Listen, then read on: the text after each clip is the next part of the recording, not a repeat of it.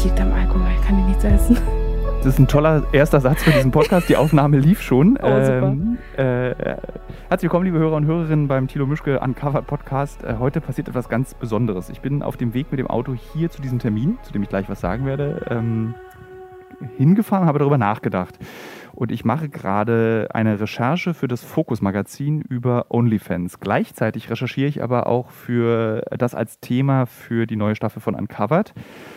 Und ich habe ja auch einen Podcast. Und dann dachte ich mir, das Interview, was ich gleich mit meinem hier neben mir sitzenden Gast führen wollen würde für den Fokus, kann ich doch auch aufzeichnen als Podcast und das dann gleichzeitig als Recherche nehmen für Uncovered. Also alle Medien, die ich bediene, gerade in einem. Normalerweise würde ich die Interviews nicht so anmoderieren, sondern wir würden uns einfach unterhalten. Und ähm, genau, mir gegenüber sitzt, ich weiß nicht, wie man den Namen richtig ausspricht. Ima. Ima. Ähm, Ima. Und Ima ist erfolgreich bei OnlyFans unterwegs. Kann man so sagen, ja. Und äh, vielleicht erklärst du gleich mal den Hörerinnen und Hörern, was OnlyFans ist, weil ich glaube, nicht jeder weiß, was OnlyFans ist. Ja. OnlyFans ist eine Erotikplattform, kann man sagen, bei der jeder Creator die Möglichkeit hat, erotische Inhalte zu verkaufen und ähm, ist dabei aber komplett frei in der Gestaltung. Also man hat da so ein Profil wie bei Instagram zum Beispiel und äh, lädt da verschiedene Bilder hoch. Bei mir sind es sehr, sehr erotische Bilder oder auch pornografische Bilder. Ähm, ist nicht bei jedem so. Und äh, die kann man abonnieren und dadurch verdiene ich mein Geld. Ich war lustigerweise im Vorfeld der Recherche, äh, konnte ich natürlich in der Firma sagen, ich brauche jetzt mal ein bisschen Geld. Ich möchte mir gerne mal OnlyFans angucken, habe mir heute deine Bilder mal angeguckt. Die pornografischen Bilder habe ich nicht gefunden. Das war für mich, fand ich das so, hätte eigentlich auch ähm, Bilder mit äh, großem Dekolleté aus dem Boda Schnittmagazin für erotische Unterwäsche sein können. Also ich fand, war jetzt so überrascht davon, wie zart und Ja. unpornografisch das eigentlich ist, was dort stattfindet. Oder habe ich einfach nicht weit genug gescrollt? Nee, es, du hast wirklich richtig gescrollt. Es ist wirklich so, dass ich diese richtig pornografischen Bilder und Videos nur privat verschicke, weil ich dann noch so ein bisschen Angst habe, dass das vielleicht auf falsche Seiten gerät, wo ich dann wieder nicht die Kontrolle habe. Und deswegen mache ich das sehr kontrolliert mit den pornografischen Inhalten. Und diese öffentliche Seite sozusagen, die du jetzt gesehen hast, das ist relativ harmlos. Also ja, es ist noch nicht mal Soft-Pornografie, sondern wirklich nur Erotik. Ja. Aber das war eigentlich auch mein, mein Gedanke dahinter, weil ich wollte eigentlich ursprünglich einfach nur meine erotischen Bilder bei Instagram hochladen. Und da wurde ich aber immer gesperrt. Ich habe immer so eine Sperre bekommen. Ähm, dann wurde mir gesagt, mein Account wird gelöscht. Und dann hat mir eine Freundin gesagt, ey, probier doch mal OnlyFans.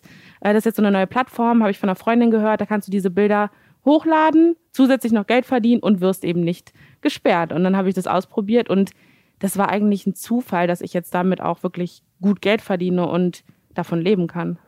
Warum glaubst du eigentlich, dass, was mich immer verblüfft, ist tatsächlich dieses Gelösche bei Instagram. Warum will Instagram keine Busen? Das habe ich mich immer gefragt, weil was ist, also so, ich meine, das ist ja nichts Schlimmes, Nee. eine Brust. Überhaupt nicht. Ich frage mich das auch. Ich verstehe es auch nicht. Also äh, weibliche Nippel sind nicht anders als männliche Nippel für mich. Ähm, deswegen kann ich es auch nicht nachvollziehen und sehe das auch extrem kritisch und versuche da immer wieder ähm, gegen anzugehen. Aber es bringt einfach nichts und es geht auch vielen Frauen so. Ähm, oder ja, also viele Frauen haben einfach damit ein Problem. Und wie, also ob sich das in Zukunft ändert, glaube ich nicht, ehrlich gesagt. Ich glaube, das, das ist einfach so. Das Gefühl habe ich auch, dass es äh, so bleiben wird, weil ein bisschen auch diese amerikanische Brüderie da, glaube ich, noch mit reinspielt, dass Männernippel nichts Schlimmes sind, Frauennippel aber offensichtlich irgendwas Sexuelles gleich Voll, automatisch sind. Ich wurde im Übrigen aufgezogen noch mit die Nacktheit einer Frau, also ich komme aus dem Osten, Oh, kein sorry. Problem.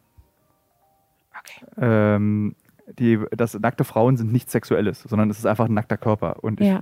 für mich ist es immer so ganz weird, wenn einfach eine normal nackte Frau gleich mit Sexualität assoziiert wird, weil ich dann immer so denke, muss, muss eigentlich nicht sein. Man kann Ja. auch einfach hingucken. Das ist Oder voll eben gut, aber also ich finde es super, wie du, wie du aufgezogen wurdest, aber es ist halt nicht die Normalität leider. Ne? Also ich kenne kaum Männer, für die das so ist. Ich habe ganz viel ja auch, äh, immer wieder, wenn ich neue Männer kennenlerne, ähm, so privat im Datingleben, es kommt immer wieder die Frage, ja, und warum machst du das? Und äh, bist du wirklich zufrieden damit? Und äh, warum sexualisierst du dich selber so und so? Also es kommen schon Weil es viele. wahrscheinlich deine eigene Entscheidung ist. ja, Ja.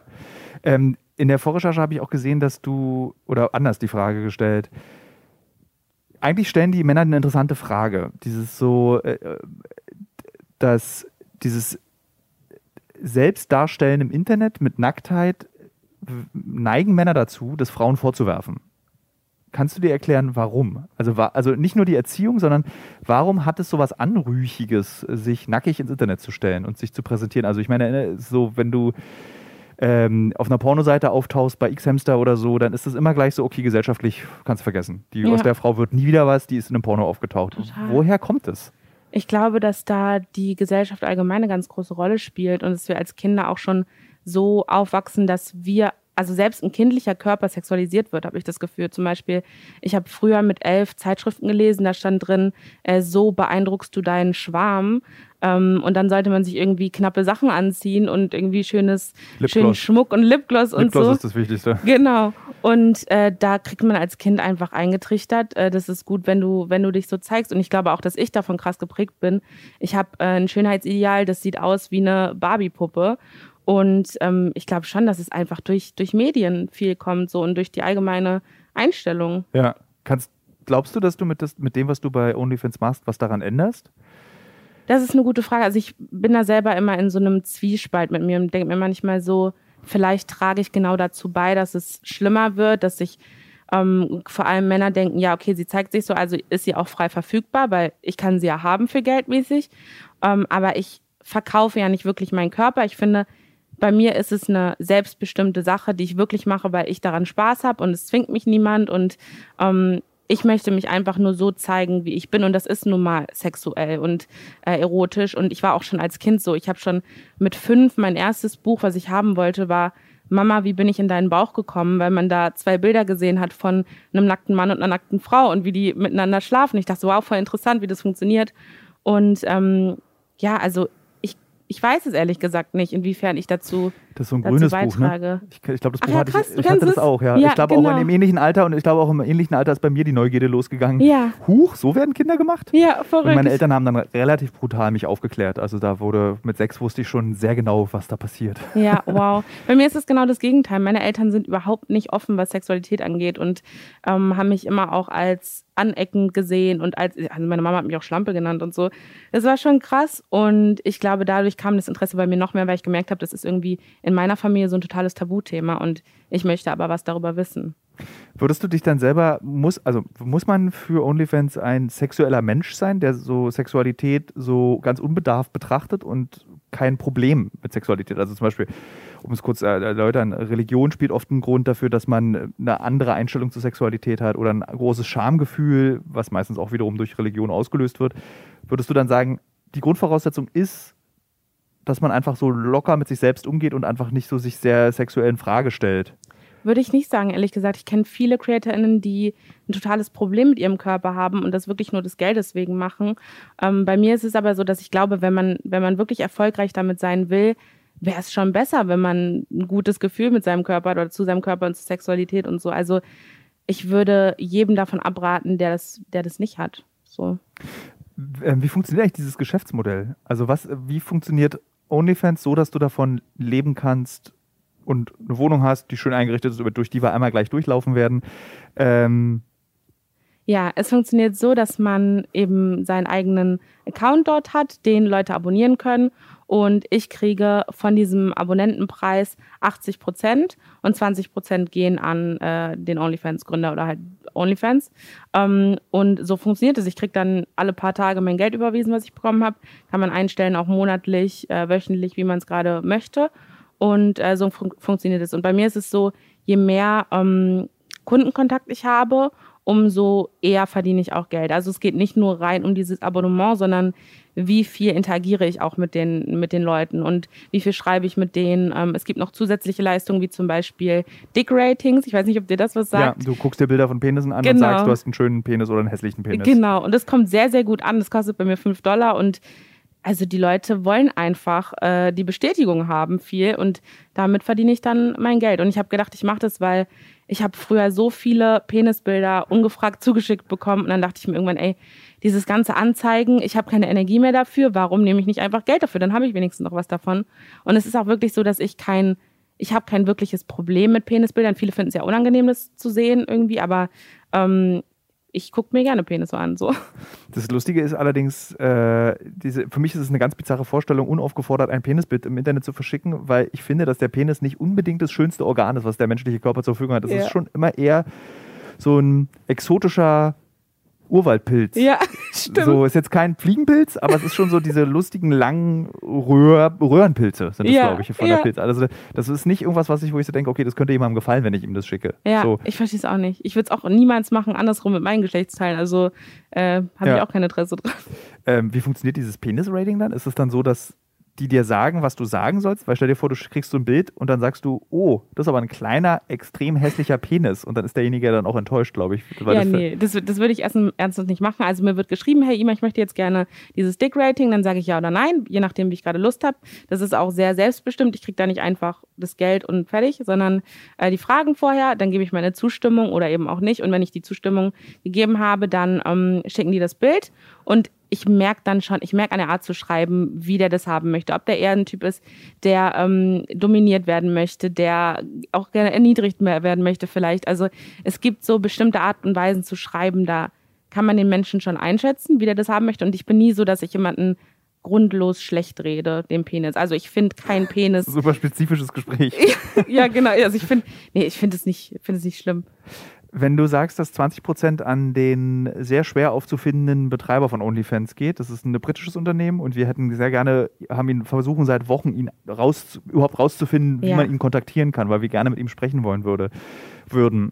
Ähm, 80 Prozent gehen an dich. Es klingt trotzdem aber wie so ein bisschen so ein Pimp-Verhältnis, weil du musst ja was abgeben von dem, Ja. was du für ihn, er muss nichts machen, außer die Plattform dir zur Voll. Verfügung stellen. Ähm, hat, hattest du diesen Gedanken auch schon, dass du so ein, dass es irgendwie so eine komische, wie, anderes Beispiel, so als dann N26 so eine Banksoftware rauskam, wurden alle Sparkassen und Postbanken haben dann so geschockt sich, äh, es wird digitalisiert, das Bankwesen.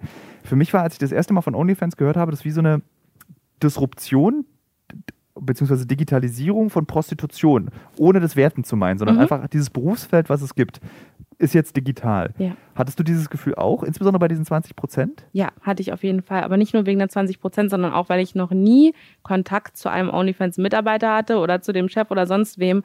Und dementsprechend ist es, fühlt man sich schon teilweise einfach benutzt, ähm, was auch definitiv so ist. Und es ist auch digital, für mich ist es auch digitale Prostitution.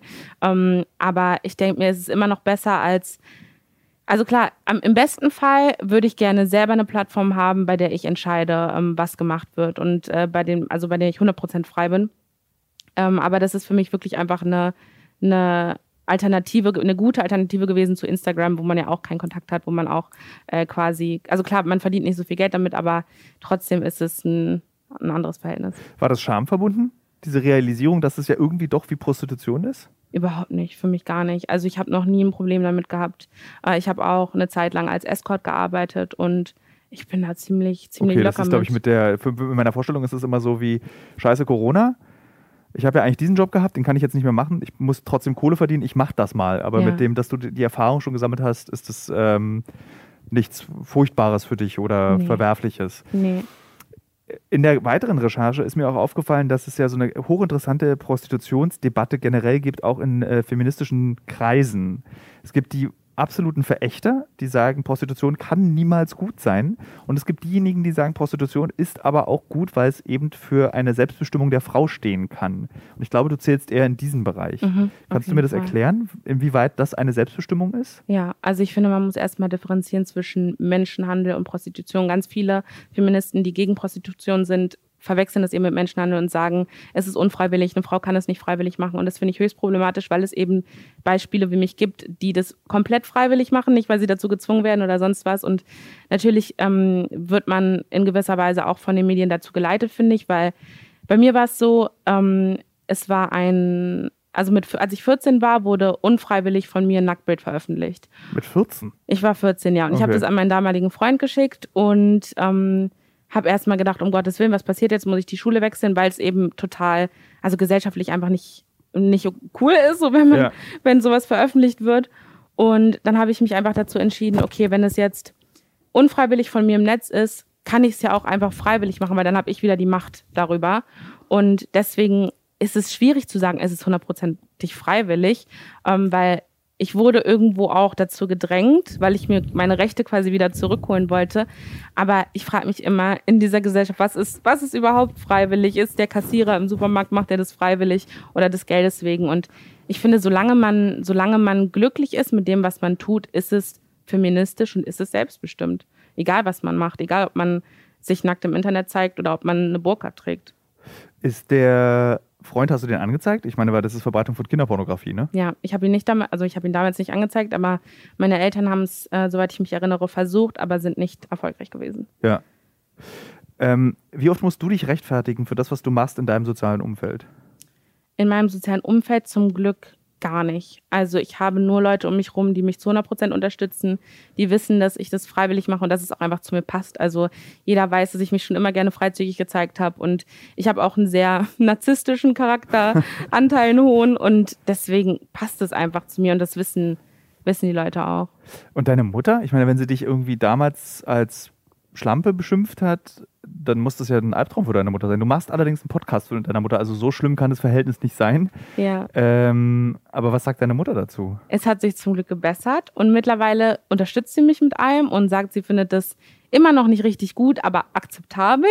Und früher war es aber so, dass sie sich das niemals hätte vorstellen können. Und es hat lange, lange gedauert und viele Streits und Konflikte gekostet, dass wir jetzt an dem Punkt sind, wo wir sind mit diesem Podcast und äh, mit unserer Beziehung generell. Aber früher war es sehr, sehr schwierig für sie zu akzeptieren, dass ich so bin, wie ich bin. Erkennt deine Mutter auch dieses, ich finde diesen Gedanken nämlich eigentlich den spannendsten daran, dass es eben eine Form von äh, weiblicher Stärke ist, das Darstellen in dieser Nacktheit. Ähm, weil es gibt zum Beispiel, da gibt, ich habe mal Kulturwissenschaften studiert und unter anderem mich auch mit der Nacktheit des weiblichen Körpers beschäftigt mhm. und welche Rolle er spielen kann.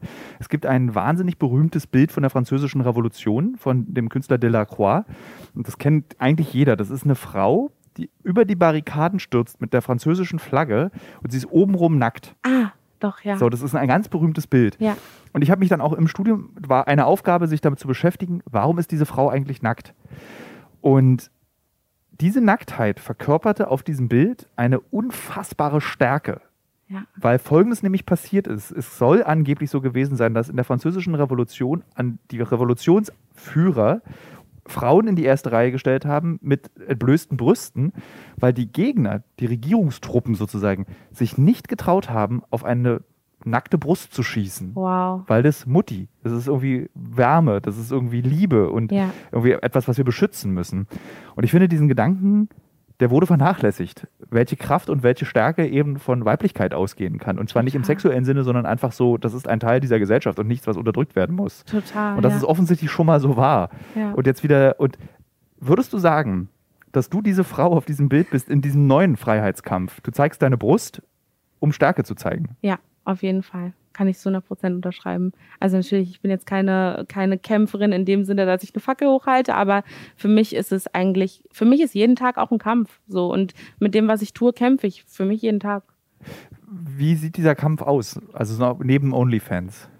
Boah, es gibt so viele Facetten davon. Also ich erzähle immer von dem von einem Erlebnis und ich weiß nicht, ob man jetzt eine Triggerwarnung hier vorsetzen muss, aber Mach meine Mama, ja. okay, meine, äh, meine Mama hat mit Missbrauch Erfahrungen gemacht und meine Oma auch. Und für mich ist es als Kind schon was gewesen, was ich irgendwie gemerkt habe, dass irgendwie beide ähm, ein Problem mit Sexualität haben und dass beide irgendwie ein Thema damit einfach haben und auch ihren Körper zu zeigen, weil sie eben Angst hatten, dass sowas vielleicht nochmal passieren könnte. Es war beides im familiären Rahmen und dann habe ich schon als Kind aus so einer, ich glaube, Bindungsliebe heraus angefangen, dafür zu kämpfen, dass mir sowas nicht passiert. Und auch, dass meine Mama und meine Oma wieder ihre, ihre Weiblichkeit und ihre, die Liebe zu sich selbst wieder zurückhaben können irgendwann. Und deswegen bin ich wie so ein, Freunde nämlich immer wie so ein Glücksbärchi geworden, der immer Liebe verbreitet und Selbstliebe und immer sagt, ey, ihr seid alle gut so wie ihr seid, weil ich einfach wollte, dass meine, meine Familie das fühlt und dass es der gut geht. Und deswegen habe ich jeden Tag dafür gekämpft und diese Verantwortung auf mich genommen, ähm, alles dafür zu tun. Und mittlerweile ist es halt so, dass ich das nicht nur bei meinen Eltern mache und bei, meiner, bei meinen Großeltern, sondern für ganz viele junge Frauen auch im Internet. Und ganz viele haben mir schon geschrieben, ey, ich habe wegen dir meine Magersucht bekämpft, weil du dich einfach so zeigst, wie du bist, ohne Scham. Und ähm, ja, wegen dir traue ich mich eben mit meiner Sexualität offen umzugehen, mit, mein, mit meinem Partner darüber zu reden, was ich möchte und so. Und das ist, ähm, ja, das ist das Größte für mich, aber es ist eben auch anstrengend. Ist es für dich problematisch?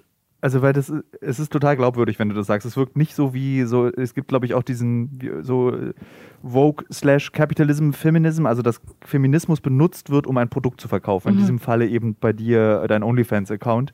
Oder wenn Nike irgendeinen Schuh eben verkaufen will und dann sagt, das ist ein feministischer Schuh, dann ja. wissen wir eigentlich alle, das ist kein feministischer Schuh, sondern eine Marketingkampagne. Ähm, stört dich das, also das Geld ist cool, aber kannst du dir da vorwerfen lassen von anderen, weil du verkaufst es? Warum zeigst du deinen Körper nicht umsonst, wenn du so stolz darauf bist? Ja, das ist eine gute Frage. Also ich hadere da auch oft auch selbst mit mir, weil ich denke, eigentlich würde ich das Ganze auch ohne Geld machen, aber von irgendwas muss ich ja leben. Und ob es dann jetzt für, für den guten Zweck in meinem Sinne ist oder für was anderes, dann entscheide ich mich doch lieber für den guten Zweck. Und ich habe schon ganz, ganz viele andere Jobs gemacht und ich war immer unzufrieden. Und jetzt bin ich das erste Mal zufrieden. Also warum sollte ich es ändern? Also, und sowieso, das, was andere sagen, denke ich mir immer so, draufgeschissen. Ja, also ich lass mich kurz mal so ein ekliger alter Mann sein, der sagt irgendwie, äh, das kannst du doch besser. Ja.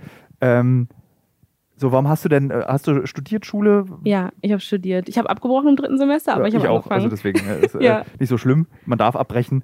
Ähm, dann mach doch dein Studium mal zu Ende, dann musst du dich nicht im Internet immer zeigen und denk doch mal an später ja. und deine Kinder. Wie reagierst du darauf? Also ich bin jetzt mal für drei, vier Fragen der eklige Mann, ja. der irgendwie dich äh, bedrängt mit komischen Fragen, die ihn eigentlich nichts angehen. Ja, also ich würde erstmal fragen, warum ist es denn schlecht, was ich mache? Ich tue ja niemandem was. Ich respektiere jeden und äh, bin einfach so, wie ich bin. Warum ist es schlimm? Ist ja nicht schlimm, ist ja nicht schlimm, aber warum muss denn jeder sehen, wie du nackt aussiehst? Ist das nicht was Intimes und Privates für dich?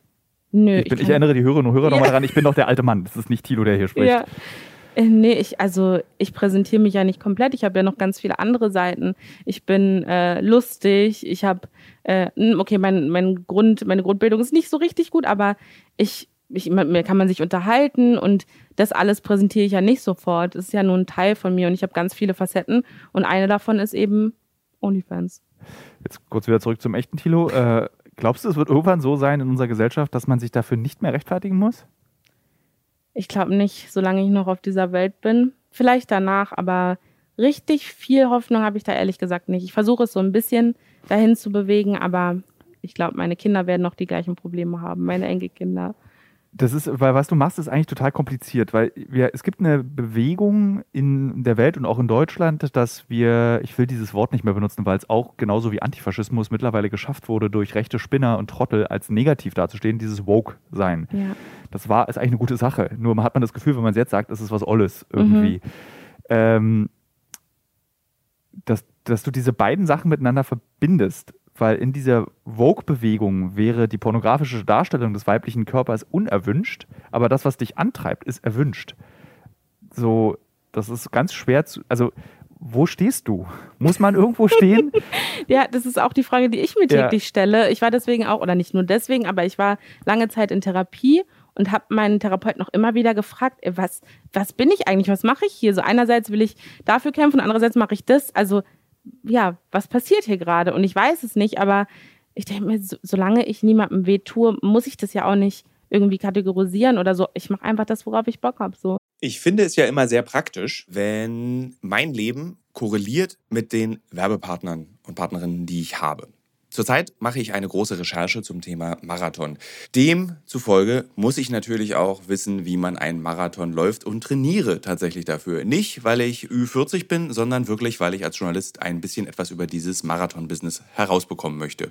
Und Teil dieses Marathon-Trainings ist ja nicht nur regelmäßiges Laufen und an den Gedanken im Kopf, die dabei entstehen, zu verzweifeln. Nee, Teil dieses Trainings ist auch Ernährung. Und wisst ihr was? Was richtig praktisch ist, ich glaube, ich könnte keinen Marathon laufen, wenn es nicht Podcasts gäbe. Und ein Podcast, den ich während des Laufens höre, um dieses alle zwei Tage zehn Kilometer Laufen für die Grundausdauer zu ertragen, ist der Powerbrains Podcast. Powerbrains, das Sporternährungsquiz, powered by Powerbar ist ein Podcast, in dem es um Ernährung geht, aber nicht langweilig, sondern da werden Fragen geklärt, wie ob Magnesium zum Beispiel gegen Muskelkrämpfe hilft. Zum Beispiel die Frage, wie wichtig sind Kohlenhydrate in der Sporternährung und ist es eigentlich für jede Sportart gleich? Also zum Beispiel wisst ihr ja als regelmäßige Hörer dieses Podcasts, ich bin ja auch passionierter Schwimmer und passionierte Schwimmer essen ja nach dem Schwimmen immer einen Döner. Ich kann euch schon mal sagen, da muss man jetzt keine Folge für hören, ist nicht so sinnvoll. Aber vorm Schwimmen ein Teller Nudeln ist sinnvoll. Warum? Das beantwortet eben der Power Brains Podcast. Können da zum Beispiel auch, eine Frage, die mich auch schon beschäftigt hat, können zu viele Proteine der Niere schaden? Und welcher Profi feiert seinen Sporterfolg mit Beefy und Bier von der Tankstelle? Alles Fragen, die für Sportler und Sportlerinnen wichtig sind. Das Gute an diesem Podcast ist, der ist nicht langweilig. Der ist eben äh, wissenschaftlich, aber auch gleichzeitig ein spannender Mix aus Quizshow zum Mitraten. Dazu gibt es Interviews, Anekdoten und sehr aufschlussreiche Wissensvermittlung mit Host Dani Herzog. Bis zum 14.03. gab es folgende Gäste. Der Ironman-Gewinner und Triathlet Sebastian Kienle, Legende Joey Kelly, TikTok-Fitnessstar Joe Wünsche und andere Gäste aus der Staffel sind René Adler, Otto Bulletproof, Jonas Deichmann, Imke Salander, Maren Schiller, die ich im Übrigen auch für die Recherche treffe, und viele mehr. Jeden zweiten Donnerstag erscheint eine Folge und ihr könnt es auch als Videopodcast gucken auf dem Powerbar YouTube-Kanal. Ja, ich würde sagen, wenn ich es beim Laufen höre, könnt ihr es auch beim Laufen hören oder wenn ihr die Innenseite eines Backofen reinigt oder wenn ihr Staubsaugt oder wenn ihr ähm, lange Pendelstrecken mit der U-Bahn habt, Straßenbahn oder im Auto. Egal. Es ist ein guter Weg, um die Zeit zu vertreiben.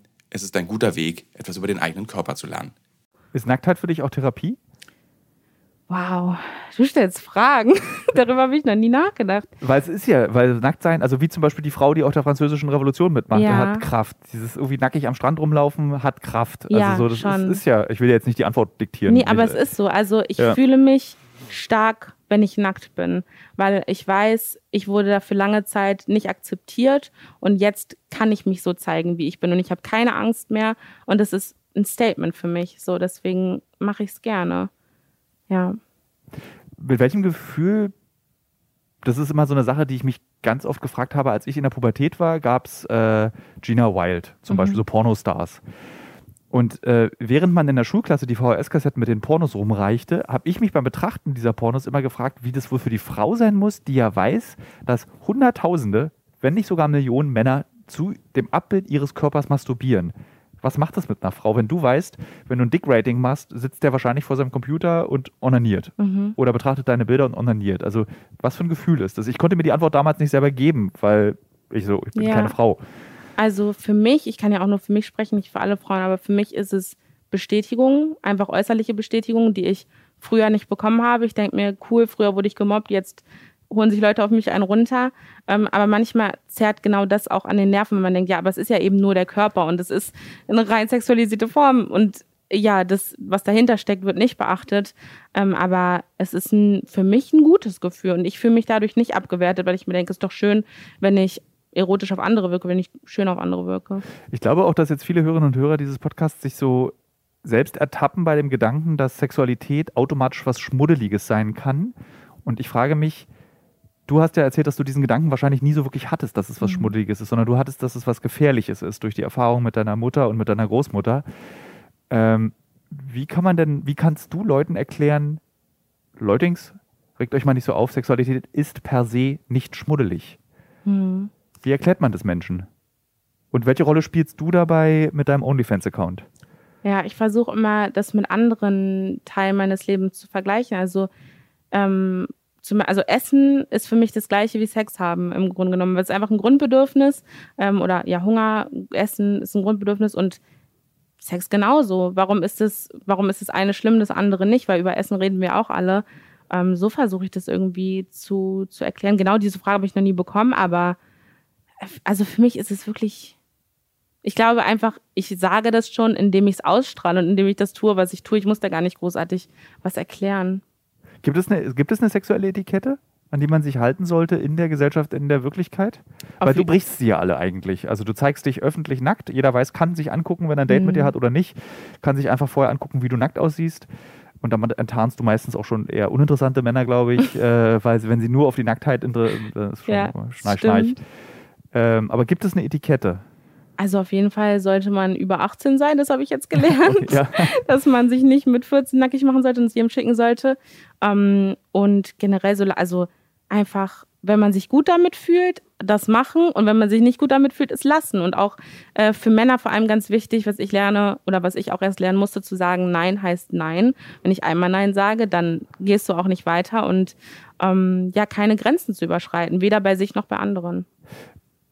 Äh, wie gehst du mit diesem Vorwurf um, dass äh, pornografische Angebote zum Beispiel Männer eigentlich eher zu Tätern machen? Also es gibt eine, es gibt eine nicht belegte Studie, ich glaube, die katholische Kirche möchte sehr gerne, dass es irgendwann belegt wird, dass der Konsum von Pornografie dich übergriffig werden lässt. Aha. Ich habe eine genau gegenteilige Studie gelesen, dass ähm, dadurch Fantasien bedient werden, die man dann nicht auslebt. Also wie zum Beispiel, also natürlich ist Kinderpornografie äh, ist verboten, aber ich glaube, dass vor allem Pädophile zum Beispiel nicht Täter werden, weil sie Kinderpornografie gucken. Allerdings ist das, das große Problem, das muss ich sagen, weil ich mich in diesem Thema äh, durch meine Ex-Freundin ah. sehr, sehr gut auskenne, die therapiert äh, Pädophile.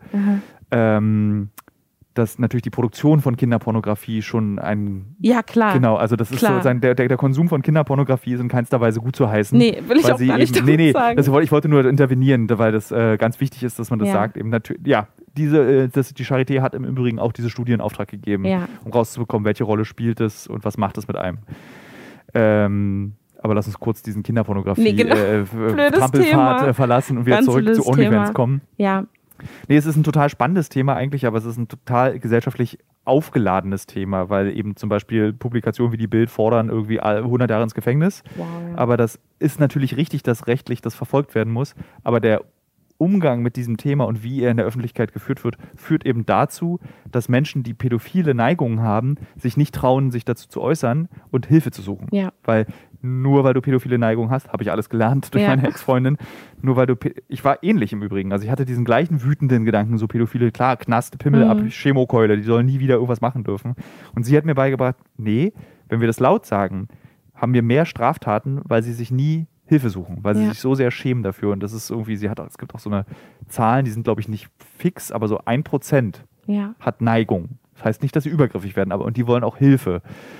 Okay, jetzt lass uns wieder. Das war nur nee, aber ich finde, das kann man total ähm, übertragen auf Pornografie oder auf OnlyFans, weil dadurch, dass man darüber aufklärt und dass man einfach darüber redet, ähm, ja, kann dazugelernt werden. Und das, ich bin generell immer gegen Verbot oder gegen irgendwie so, ja, zehn Jahre in Knast für irgendwas, sondern aufklären hilft, darüber reden hilft und ja.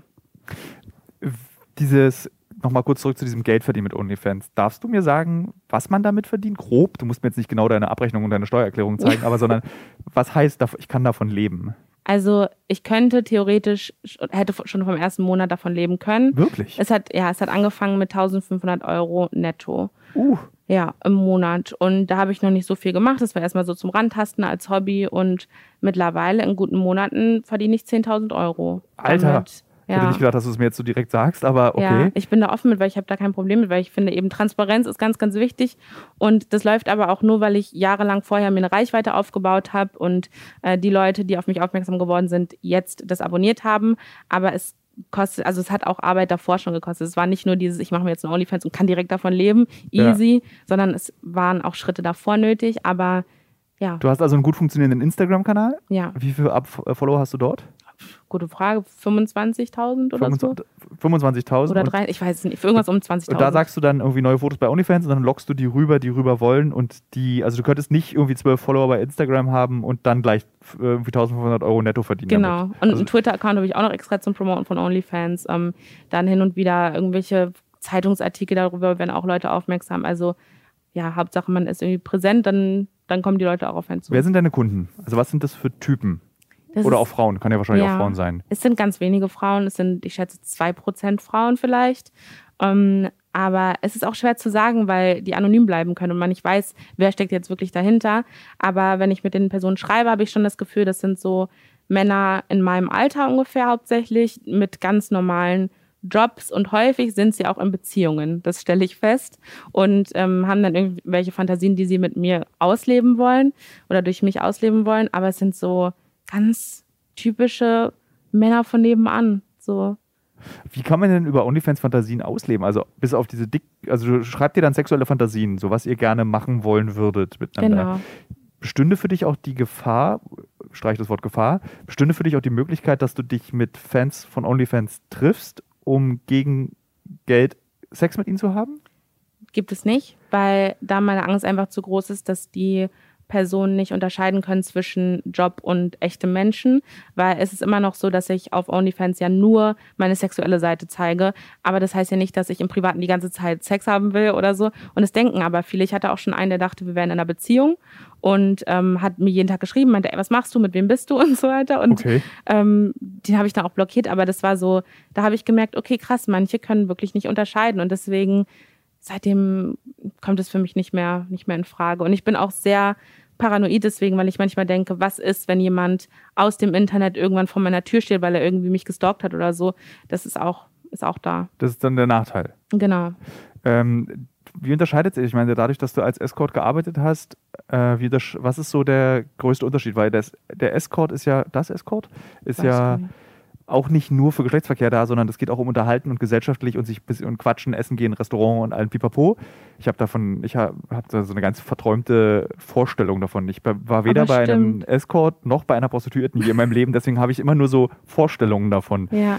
Ähm, aber irgendwie erinnert mich dieses OnlyFans-Sein auch daran, ein Escort zu sein, nur eben digital, weil du ja mit den Leuten redest. Total, ja. Es ist so ein bisschen auch wie so eine, wie so ein Therapeutenjob auch, wenn man immer die Probleme erzählt bekommt und wie läuft es mit der Frau oder mit der Freundin und was bedrückt die, äh, die Person gerade. Also es ist nicht nur dieses sexuelle Fantasien ausleben, auch einfach Kontakt haben. Ich habe zum Beispiel eine Girlfriend Experience in meinem Menü. Das bedeutet, ich tue für einen Tag so, als wäre ich die Freundin von jemandem. Und dann Butter mit, vergiss nicht die Milch zu kaufen, kannst du die Kinder abholen. genau. Ja, aber so ähnlich. Und dann gebe ich Updates, was ich gerade so am Tag mache und schreibe, hey, was machst du gerade? Geht's für 120 Dollar? Und das wird auch in Anspruch genommen. Also Leute sehen sich auch einfach nach sozialen Kontakten, nicht nur nach Erotik und Das Sex. finde ich auf, aus deiner Perspektive finde ich das total schön, Ja. dass du das machst. Aus der Perspektive der Männer finde ich das erstaunlich. Mhm. Weil Okay. da, da werden ja Bedürfnisse deutlich, die in unserer Gesellschaft offensichtlich nicht mehr befriedigt werden. Ja. Also so, wie einsam sind deiner Meinung nach die Leute, mit denen du sprichst, auch wenn sie eine Freundin haben? Ja. Und auch hier meine ich wieder Einsamkeit nicht wertend. Also einsam sein, liebe Hörerinnen und Hörer, ist nichts Schlechtes, sondern Ja. man ist einfach auch mal einsam im Leben oder man ist sein ganzes Leben lang einsam. Ja. Das ist eine gute Frage. Ich glaube schon ziemlich einsam. Jetzt gerade durch Corona hat sich das auch, glaube ich, nochmal verstärkt, dass Leute einsamer werden. Und so geht es mir auch. Ich fühle mich auch oft einsam. Und deswegen bin ich auch froh, dass ich das machen kann und jemandem genau das geben kann, was mir auch gerade fehlt. Und ähm, ich glaube schon, dass sie zu 80 Prozent bestimmt einsam sind. Und nimmst du ihnen die Einsamkeit Ich glaube, man kann oder machst du sie noch einsamer? Gute Frage, oh Gott. Ich hoffe natürlich, dass ich sie besser mache oder dass ich es ja, dass ich es nicht noch verschlimmere. Aber sagen kann man es ja nicht wirklich. Man sieht die Person ja nicht, man erlebt die Person nicht wirklich im realen Leben. Ähm, aber ich glaube, für einen Moment, es ist halt wie so ein Computerspiel. Da flüchtet man sich für eine Stunde oder so rein und danach kommt man wieder zurück und es hat sich nicht viel geändert, aber für die Stunde war es gut. Wie sieht denn so ein Arbeitstag für dich aus? Ganz unterschiedlich. Also ich stehe meistens um halb sieben, sieben auf. Okay. meditiere erstmal, trinke einen Tee, schreibe meine Ziele auf und dann ist es relativ stumpfe Computerarbeit, erstmal Mails beantworten, Nachrichten beantworten, dann mache ich Fotos. Ähm, also durch Corona passiert eigentlich alles zu Hause und ich bin nicht großartig unterwegs, treffe keine Leute.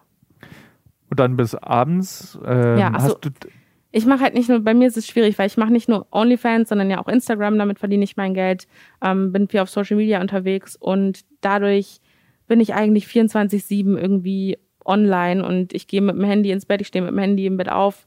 Es ist schon viel, würde ich sagen. Also es ist nie so, dass ich mal zur Ruhe kommen kann und sagen kann, okay, jetzt habe ich Feierabend, weil ich gefühlt immer online bin oder immer auf Sendung bin. Was macht denn die Aufmerksamkeit mit dir? Weil das ist ja auch nicht ganz ungefährlich, so viel positives Feedback die ganze Zeit zu bekommen und nicht in Frage gestellt zu werden. Ja, einerseits ist es natürlich für Bestätigung wieder, die ich eben früher nicht bekommen habe durch Mobbing etc. Und darüber freue ich mich. Auf der anderen Seite denke ich mir manchmal, ist es schon ein Druck da, weil ich ja auch eine gewisse Verantwortung habe und ähm, Leute von mir erwarten, dass ich mich so und so zeige und keine Fehler mache. Ich hatte das neulich zum Beispiel, also ich habe irgendeinen Witz darüber gemacht, dass ich zu Burger King gehe. Und dann hieß es direkt, äh, oh Gott, sie unterstützt irgendwelche Fastfood-Ketten und so, obwohl ich noch nie bei Burger King war. Es war einfach nur ein Witz. Und ähm, das ist schon auch, das zehrt an den Nerven auf jeden Fall auch irgendwann. Was ist denn dein Ausgleich? Also ich meine, Social Media ist 24 Stunden, sieben Tage die Woche an. Ja. Und wie schaltest denn du das für dich ab? Ich versuche es durch Meditation, aber das ist auch nur ganz, ganz kurze Zeit. Und ich würde mir wünschen, dass ich als Ausgleich einen Partner zum Beispiel hätte, der mich runterbringt. Habe ich momentan noch nicht. Aber ja, hauptsächlich meine Freunde. Deswegen, wenn ich mit meinen Freunden bin, dann lege ich mein Handy auch weg und bin auch wirklich nur in dem Moment. Aber also die sehe ich auch durch die Arbeit eben super selten. Deswegen habe ich nicht wirklich einen Ausgleich. Das ist, glaube ich, auch eine interessante Frage. Wie findest du einen Partner? Also ich glaube, als Escort ist es noch schwerer, ähm, der damit umgehen kann, dass sehr viele Männer mit runtergelassenen Hosen vor ihren PCs und Handys sitzen, während sie dich betrachten. Mhm. Also erzählst du das relativ schnell, wenn du jemanden triffst, dass du das machst? Ja, ich erzähle es direkt. Ich will, dass es direkt vom Tag, Tisch ist. Ich mache das. genau. Ja, so ungefähr wirklich, ja. weil ich wirklich sicher gehen will, dass die Person kein Problem damit hat oder einfach Direktion abtesten oder abhören will. Und ähm, es ist aber weniger schlimm, als ich dachte. Also ich habe jetzt bisher nur Männer kennengelernt, die damit überhaupt kein Problem hatten und die gesagt haben, ja cool, passt zu dir, so warum nicht? Ähm, ich glaube, dass sich da auch das, das Dating irgendwie verändert mit der Zeit, aber ich habe ja immer noch keinen Freund, also so perfekt scheint es noch nicht gepasst zu haben. Na, das Lustige ist, dass ich durch äh, Apps wie Tinder oder Bumble zum Beispiel auch das verändert. Also weil es ja letzt eigentlich ist Tinder und Bumble nichts anderes als OnlyFans-Fans nur mit angezogen. Stimmt. Und du musst ganz krass die Aufmerksamkeit auf dein Profil lenken und die Leute davon zu überzeugen, dass es echt cool ist, diesen Typen, der jetzt hier mit Lederhosen und einem Bierhumpen auf dem Oktoberfest steht, den will ich jetzt unbedingt treffen. Oder ja. die Frau, die irgendwie auf einem Pferd sitzt oder mit einem Hund irgendwo lang spaziert, was für mich, glaube ich, so die, das sind so ja. die üblichen äh, Motive bei, bei Tinder. Ähm, und du machst ja nichts anderes. Also sind wahrscheinlich Leute, die man über Tinder datet, finden es, glaube ich, gar nicht so ungewöhnlich. Ja, das ist ein guter Gedanke, habe ich noch gar nicht drüber nachgedacht. Vor allem, ich habe irgendwie ein Problem immer damit gehabt, dass es bei Tinder so ist. Aber jetzt, wo ich drüber nachdenke, mache ich das genau das Gleiche, ja, bei OnlyFans quasi. Ähm, aber das kann dazu, ja, kann auf jeden Fall dazu beitragen, dass es irgendwie lockerer mit umgegangen wird, weil ich habe bisher das noch nicht getestet auf der Straße. Nicht irgendwie, wenn ich auf der Straße angesprochen wurde und dann erzählt habe, ich mache das, dann, ja, das kam noch nicht vor. Äh, kann es, glaubst du auch, dass das vielleicht auch einen negativen Effekt auf junge Frauen haben könnte, im Sinne von, dass es fast Pflicht wird, so zu sein, wie du es bist, weil so ist cool?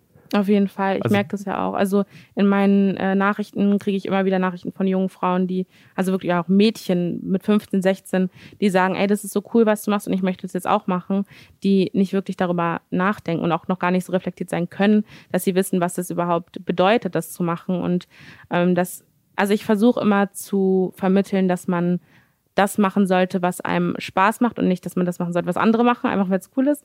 Ähm, und das ist aber nicht, das kommt nicht immer so, so an. Deswegen ist es schwierig. Und ich, ich biete auch zum Beispiel bewusst keine, keine Coachings an für OnlyFans oder so, eben weil ich weiß, dass es viele gibt, die das machen, weil sie sich unter Druck gesetzt fühlen.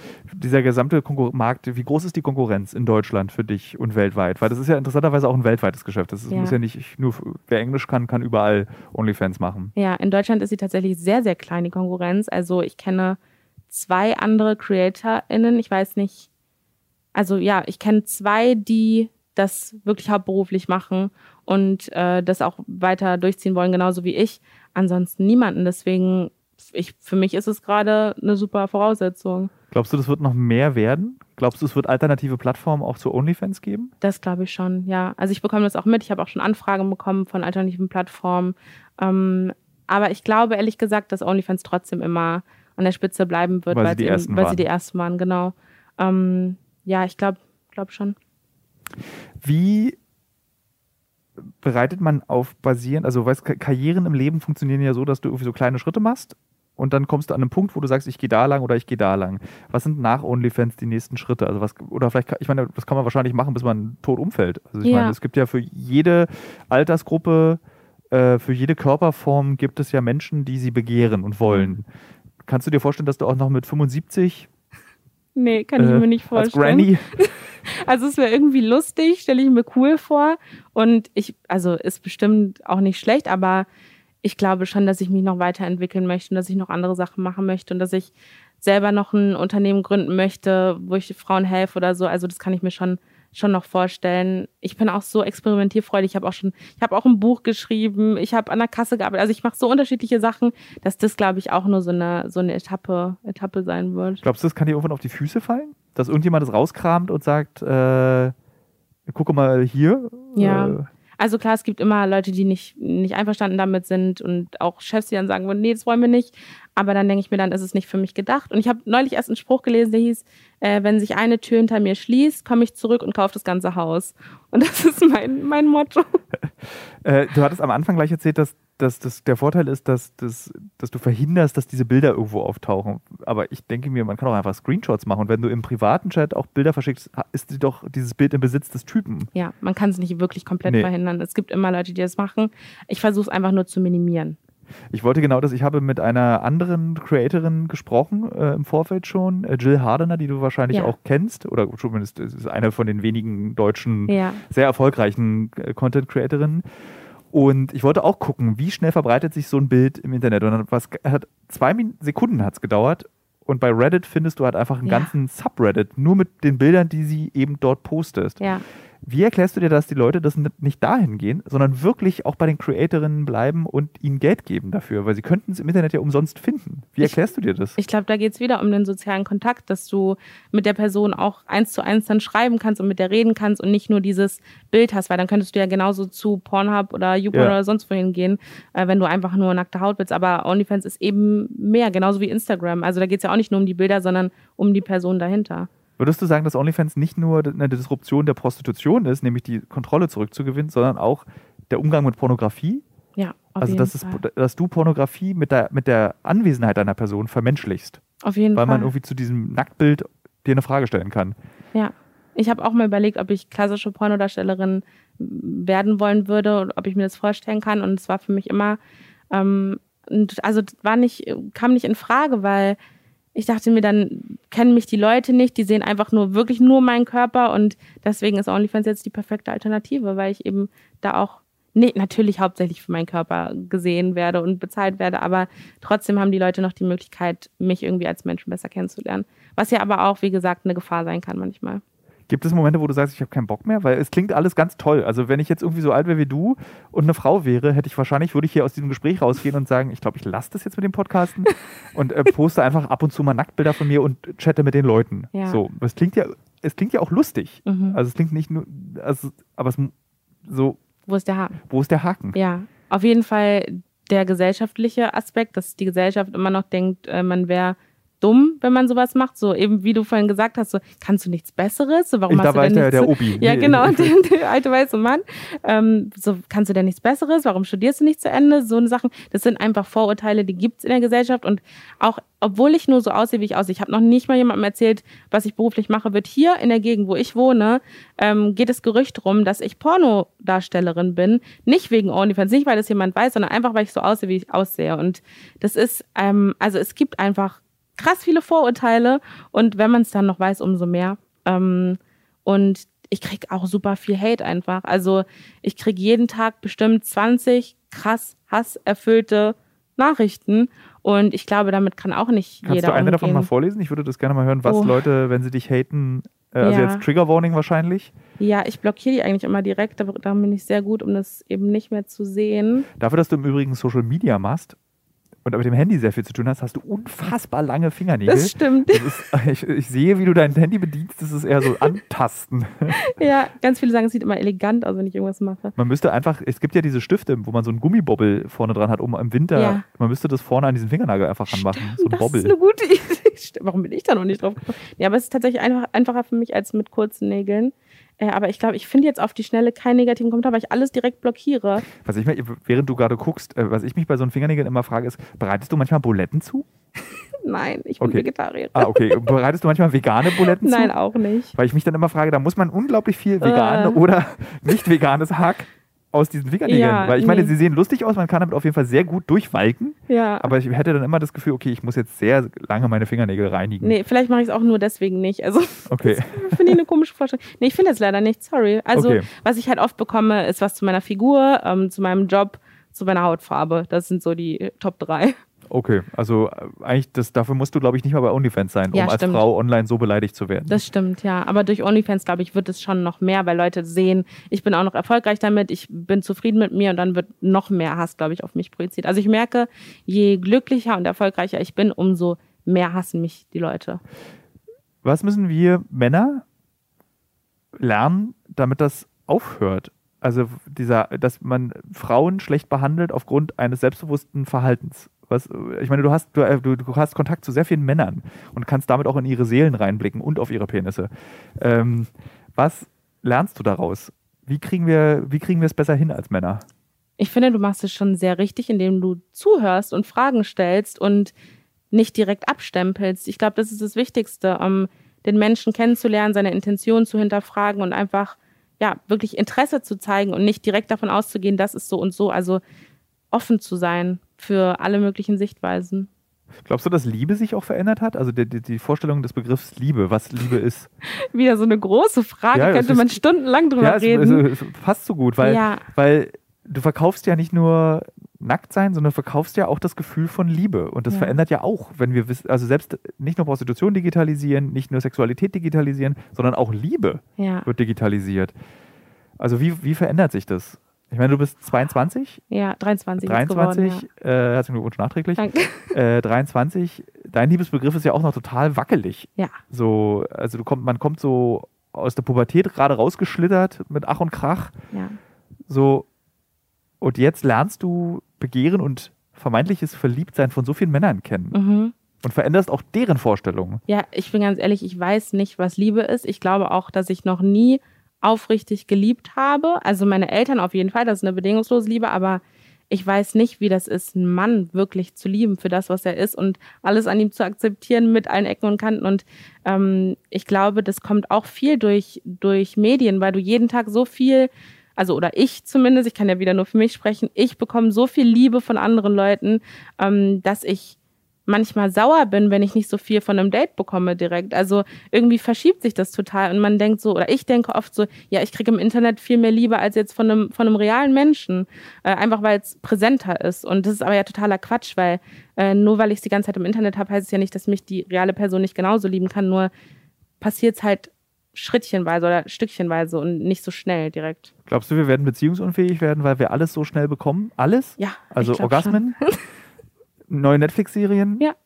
Äh, ich glaube, das ist es. Also es ist ja wie so, man redet ja auch von so einem Dopaminüberschuss, dass wir so viel Dopamin die ganze Zeit bekommen, dass wir Kleinigkeiten gar nicht mehr zu schätzen wissen. Und ich merke das bei mir auch. Ich kann kein Buch mehr lesen, weil es mich langweilt, obwohl ich früher Lesen geliebt habe. Ähm, und ich glaube, so ist es, so ist es mit der Liebe auch. Also ich merke ja selber, ich bin beziehungsunfähig. Ähm, sobald nee, ich. Ich lasse mich da, du bist 22. ja, okay, 23. Oder das, ja, oder das ist, glaube ich, eher der Grund. Ich kenne, ich kenne wirklich sehr wenige Menschen, die schon sehr früh in feste, lange Partnerschaften gehen. Und die Horrorjahre ja. sind ja von 20 bis 30. Für die Ach so, gut Menschen. zu wissen. Das ja. ist so meine Erfahrung. okay. äh, und auch in meinem sozialen Umfeld sind eigentlich von 20 bis 30, das ist das, was man sich dann später erzählt, wenn man lange in einer Beziehung ist. Ach, war ja eigentlich doch nicht so schlecht alles früher. Okay, ja. Äh, also deswegen ist es, glaube ich, alles aber trotzdem, Berlin ist auch nochmal, finde ich, ein schwieriges, Bist schwierige Stadt. Ja, ich bin hier geboren, aufgewachsen und ich finde, hier sind die Leute, ah, du auch, ja. ja. Ich finde, hier sind die Leute nochmal ein Stück, also so abgebrühter habe ich das Gefühl. Nicht so, nicht so herzlich. Ich habe irgendwie so ein, ich liebe NRW und die Leute in NRW und habe da, ich weiß nicht warum. Wie, was ist das? Okay. ich, ich weiß es nicht. Ich weiß nicht, woher das kommt, aber ich habe das Gefühl, die Leute sind da herzlicher als hier in Berlin. Und ich habe hier das Gefühl, Leute sind beziehungsunfähiger als in anderen Städten. Das ist einfach so mein, meine Beobachtung. Es ist eine richtige Beobachtung. Ich glaube das auch, insbesondere weil sich hier ja auch unter die ganzen Menschen einfach die Grund, das Grundversprechen eines jungen Menschen, der nach Berlin zieht, ist, er ist Single. Mhm. Weil du, also die, selbst die, die eine, so eine Abiturpartnerschaft haben und dann zum Studieren geht einer nach Berlin, der ist dann auch bald Single, weil ja, er natürlich das, das nicht durchhält. Also so dieses Unglück, einer Großstadt, es hat aber Berlin oder jede Großstadt hat es, glaube ich, dieses, dass, dass Menschen mit so vielen Hoffnungen und Erwartungen in diese Stadt kommen und glauben, hier werde ich Liebe finden, hier werde ich meinen Beruf finden, hier werde ich mein ganzes Leben finden und bestimmte Sachen davon werden nicht funktionieren. Das fällt auf dem Dorf, glaube ich, weniger auf. Ja, einfach, stimmt. weil dann komme ich halt mit dem irgendwie Melker-Sepp zusammen. Das ja. ist jetzt die krasseste Vorstellung eines Dorfs, die ich gerade im Kopf habe. Ja. Ist eben so. Das und stimmt. hier kann es gar nicht so sein, weil du ja, ich, du wechselst halt den Stadtbezirk, dann bist du in einer neuen Stadt. Ja, so. stimmt. Das Total. möchte ich als, als Berliner auch nochmal sagen. Ne? Berlin hat kein Stadtzentrum, liebe Herziehenden. Es gibt 16 Stadtzentren, weil es 16 Bezirke gibt. Ja, das stimmt. Du wohnst auf jeden Fall, ich sage nichts dazu, wo du wohnst, Ja. aber ich, wir betreffen uns ja in deiner Wohnung auf jeden Fall in einem sehr besonderen Teil der Stadt, in dem ich mich nicht häufig aufhalte. Ich mich eigentlich auch nicht, es war eigentlich nur wegen meiner Uni. Also ich bin wegen meiner Uni hergezogen und es war so eine Übergangslösung eigentlich. Ja, Und jetzt habe ich abgebrochen und hänge immer noch hier. Also, ja es ist, glaube ich, auch gerade nicht so einfach, Wohnungen zu finden in Berlin. nee, Ja. das ist auf gar keinen Fall, ey, schlimm. Äh, was ist denn so, also das Coole ist, wenn man mit dir über das sprichst, was du tust, klingt, könntest du die, das Wort OnlyFans austauschen mit äh, äh, Mediziner oder Jurist. Also das ist super strukturiert, so ist der Weg, das ist der Grund, warum ich es mache. Also du, das ist, wirkt nicht, du schwimmst nicht in deiner Argumentation. Ähm, aber was ist der Traum? Also zum Beispiel Juristen werden Juristen, damit sie Menschen verteidigen. Ärzte Menschen retten. Ich Journalist, Geschichten erzählen, Mhm. aufklären. Was ist dein Traum in diesem Beruf? Das, den habe ich nicht. Und das ist gerade auch mein Problem. Oder was heißt Problem? Ich möchte einfach nur jeden Tag glücklich sein. Das ist mein, mein einziger Traum, mein einziges Ziel. Ich möchte jeden Tag glücklich sein, keine finanziellen Probleme haben, nicht jeden Cent umdrehen müssen und gleichzeitig vielleicht auch noch ein bisschen was Gutes tun, indem ich anderen ein gutes Gefühl gebe zum Beispiel. Oder indem ich dann genug Geld verdiene, dass ich spenden kann an irgendwelche Tierschutzorganisationen oder so das ist mein einziger Traum. Und deswegen verstehe ich auch gar nicht, warum dieser, warum man das immer so aufmachen muss. Ja, und was willst du jetzt damit erreichen? So, ich will gar nichts damit erreichen. Ich will einfach nur glücklich sein. Und ich bin ist, damit glücklich. Findest du Glück an Geld haben? Schon. Also ich weiß halt, wie es ist, ganz wenig Geld zu haben und wirklich auch mal an Tagen nichts zu essen zu haben. Und deswegen ist für mich Geld schon sehr, sehr wichtig, auf jeden Fall. Bist du so auch ganz vorsichtig? Also wenn jemand Geld verdient, viel, und vorher gar nichts hatte. Also du kommst offensichtlich nicht aus reichem Haushalt mhm. mit äh, 400 Schlösser in Nordrhein-Westfalen geerbt. Ähm, kannst du sehr gut mit Geld umgehen? Komischerweise nicht. Es oh, widerspricht okay. sich eigentlich, aber ich shoppe zum Beispiel total viel, weil ich immer denke, ich muss es jetzt noch ausnutzen, weil es könnte ja jederzeit weg sein. Und damit ist es ja dann auch weg. Aber ähm, ich achte nicht gut auf mein Geld, weil ich eben ja nicht gelernt, nie ja. gelernt habe, damit umzugehen, weil nie welches da war wenn du shoppst, um glücklich zu sein und dieses Geld äh, verwendest, um dich auch wieder glücklich zu machen, dann beschreibst du ja damit ein Prinzip, so ein Grundprinzip des Kapitalismus. Geld ja. rein, Geld raus, Glück werden. Würdest du sagen, dass OnlyFans die krasseste Form des Kapitalismus ist in Bezug auf den weiblichen Körper? Weil ihr bietet, also ihr nicht, also nicht, also ihr, die Frauen, mhm. bieten sich ja zum Einkaufen an und verursachen Glücksgefühle mhm. bei ihren Käufern. Also würdest du sagen, das ist eben Kapitalismus und Busen? Ja. Schon. Kann ich, also ich finde kein Argument dagegen, ehrlich gesagt. Es ist ähm, auch eine Sache, weshalb ich da eben ganz oft drüber nachdenke, ob ich das wirklich weiterhin so machen kann, weil ich damit ja auch diesen Kapitalismus unterstütze und das Bild der Frau irgendwo auch. Ähm, aber da bin ich wieder bei meinem Glück. Ich bin glücklich gerade und also wie vielen Leuten tue ich weh damit, eher weniger. Und ich ziehe auch niemanden ab und ja. Ja, es ist nur so, weil das ist das Spannende, eben dieses äh, höhere Ziel, eben auch Feminismus und dieses Frauenbild, was total heger und toll ist. Äh, aber am Ende bleibt dann trotzdem immer noch so ein kleiner egoistischer Kern. Ich verdiene halt auch Kohle damit und kann mir was ja. damit kaufen. Und das ist für dich okay. Ja. Also du würdest sozusagen dich nicht als brutale, äh, ich verzichte auf, auch auf alles. Also so zum Beispiel, du könntest ja auch sagen, ich bin so ein ultralinker, ultralinke mhm. Feministin. Ganz wichtig ist dann auch Israel hassen an der Stelle. da möchte ich mich kritisch zu äußern, dass ich ja. dieses, man kann link sein und auch nicht Israel hassen. Also liebe linke Zuhörerinnen und Hörer, man kann Israel auch okay finden. mal sehen, wie viele Hörer ich jetzt verloren habe oh mit Gott, dieser ja. Aussage. Ähm, genau, also dass du als, als, als so Linker eben auch so ein Verzicht im Kapitalismus machst, das würdest du sagen, bist du nicht. Gar nicht. Also ich meine, du siehst ja auch hier, ich habe ein iPhone 11, so ja. darauf lege ich auch Wert, aber das mache ich auch nur, weil ich will, dass meine Bilder top werden und die Qualität beim iPhone einfach besser ist. Also ich mache mir da vielleicht auch leider nicht so viele Gedanken drüber, wie verschwenderisch ich bin. Und ich möchte auch gerne, eigentlich möchte ich so einen fetten Range Rover mit pink matter Lackierung oder wie, oder Folierung, wie man es nennt. Also ich protze schon gerne. Ja.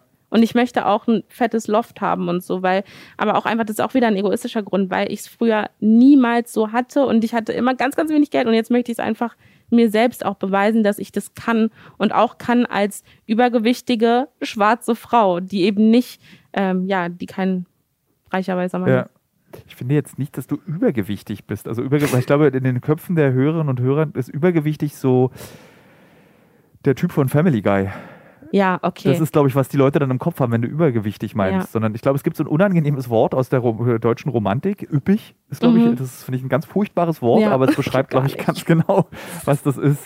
Ja. Äh, ich entschuldige mich damit der Hörer und Hörer, damit sie auch ein, ein wissen, wie. Äh, aber ich wurde immer aufgrund meiner Figur gemobbt. Also es ist einfach leider ein gesellschaftliches Ding. Ich finde mich perfekt, so wie ich bin. Und ich will auch gar nicht abnehmen, aber gesellschaftlich ist meine Figur, entspricht nicht der Norm, beziehungsweise es gibt 50 Prozent der Frauen tragen Überkleidergröße 40.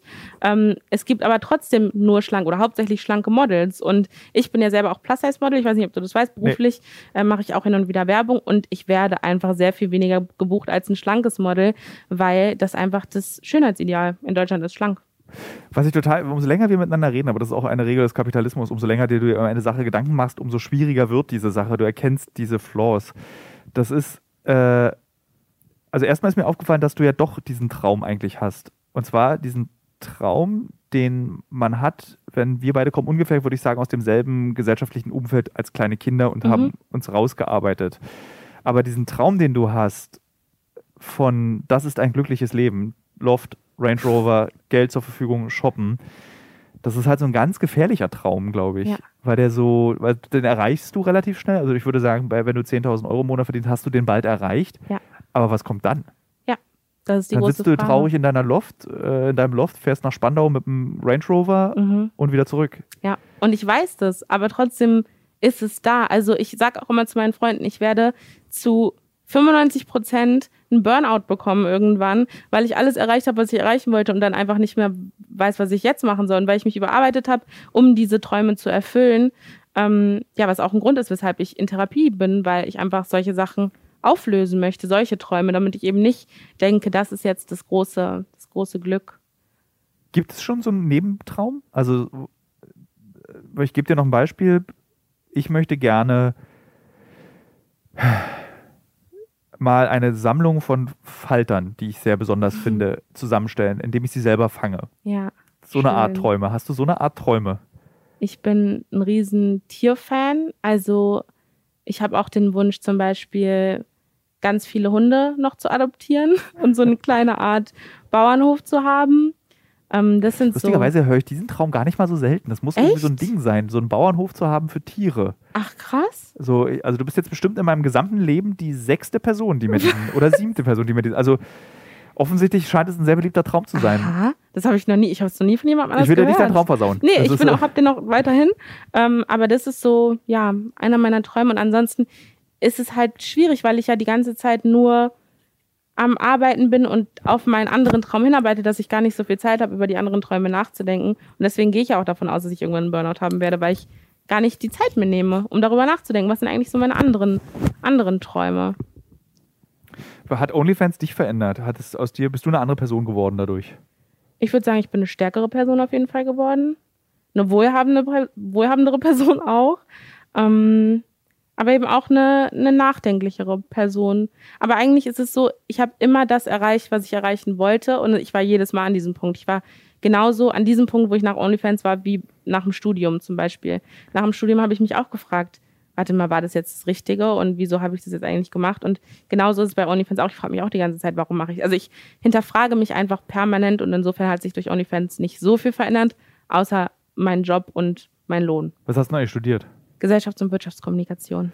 Das Geile an einem Studium ist ja, dass es ein richtiges Studium erst dann ist, wenn du es wenigstens einmal abgebrochen hast. Weil die meisten Menschen, die ich kenne, haben ihr erstes, ich werde Lehrer. Oh, ich werde doch nicht Lehrer. Ja, Äh, also, dass viele Leute, du, ich meine, du kannst ja easy nochmal anfangen zu studieren. Also nicht, Voll. dass das jetzt der bessere Weg für dich wäre. nochmal, aber ich will es auch Weil wirklich. ich, das das wirkte nämlich gerade so, dass du so schon auch ein über das über die Karrieremöglichkeiten eines Studiums auch ein Interesse am Studium hast. genau. So. Ja. Was wäre das? Was, was, was würdest du studieren wollen? Psychologie zum Beispiel. Ich interessiere mich so für die menschliche Psyche und ich habe mich auch schon, muss ich zugeben, an 21 Unis beworben. Schlechtes Abi? Ja, und ich, Ich wurde auch. überall abgelehnt. Ja. Was hast, du für einen, Schnitt- was hast du für einen Schnitt? Zwei, drei. Ja, 3,5. Oh, wow, das Ja. ist wirklich Ja, schlecht. ist wirklich sehr schlecht. Äh, wow. Ich hatte aber tatsächlich auch glücklicherweise durch meine Eltern unterstützt, die haben immer gesagt, äh, mach dein Abi, Note ist egal. So, so Okay, haben das sie mich einfach immer so, du brauchst dein Abi, niemand in deinem Leben wird dich jemals mehr wieder fragen, Ist auch so. Braucht man eigentlich nicht, außer man will aber man Psychologie willst dann studieren. nochmal studieren. Ja. Ja. genau, das ist so, so mein Ziel. Aber eben auch nur des Studiums wegen und nicht, weil ich danach Psychologin werden möchte oder so.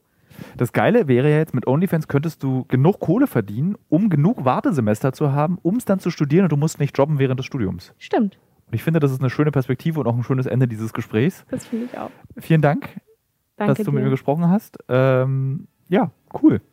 Danke. Äh, tschüss, liebe Hörer, liebe Hörerinnen. äh, äh, genau, wenn ihr mal äh, jetzt bitte, ach so ja, noch eine Feedback-Aufgabe. Das war also wie gesagt ein. Normalerweise mache ich natürlich nicht so ein Interview. Das ist schon auch ein bisschen, dass ich darauf achte, wie ich meine Frage stelle. Aber wenn ihr daran Interesse habt, bei den Interviews als Hörerinnen und Hörer dabei zu sein, dann äh, sagt mir doch bitte darüber Bescheid.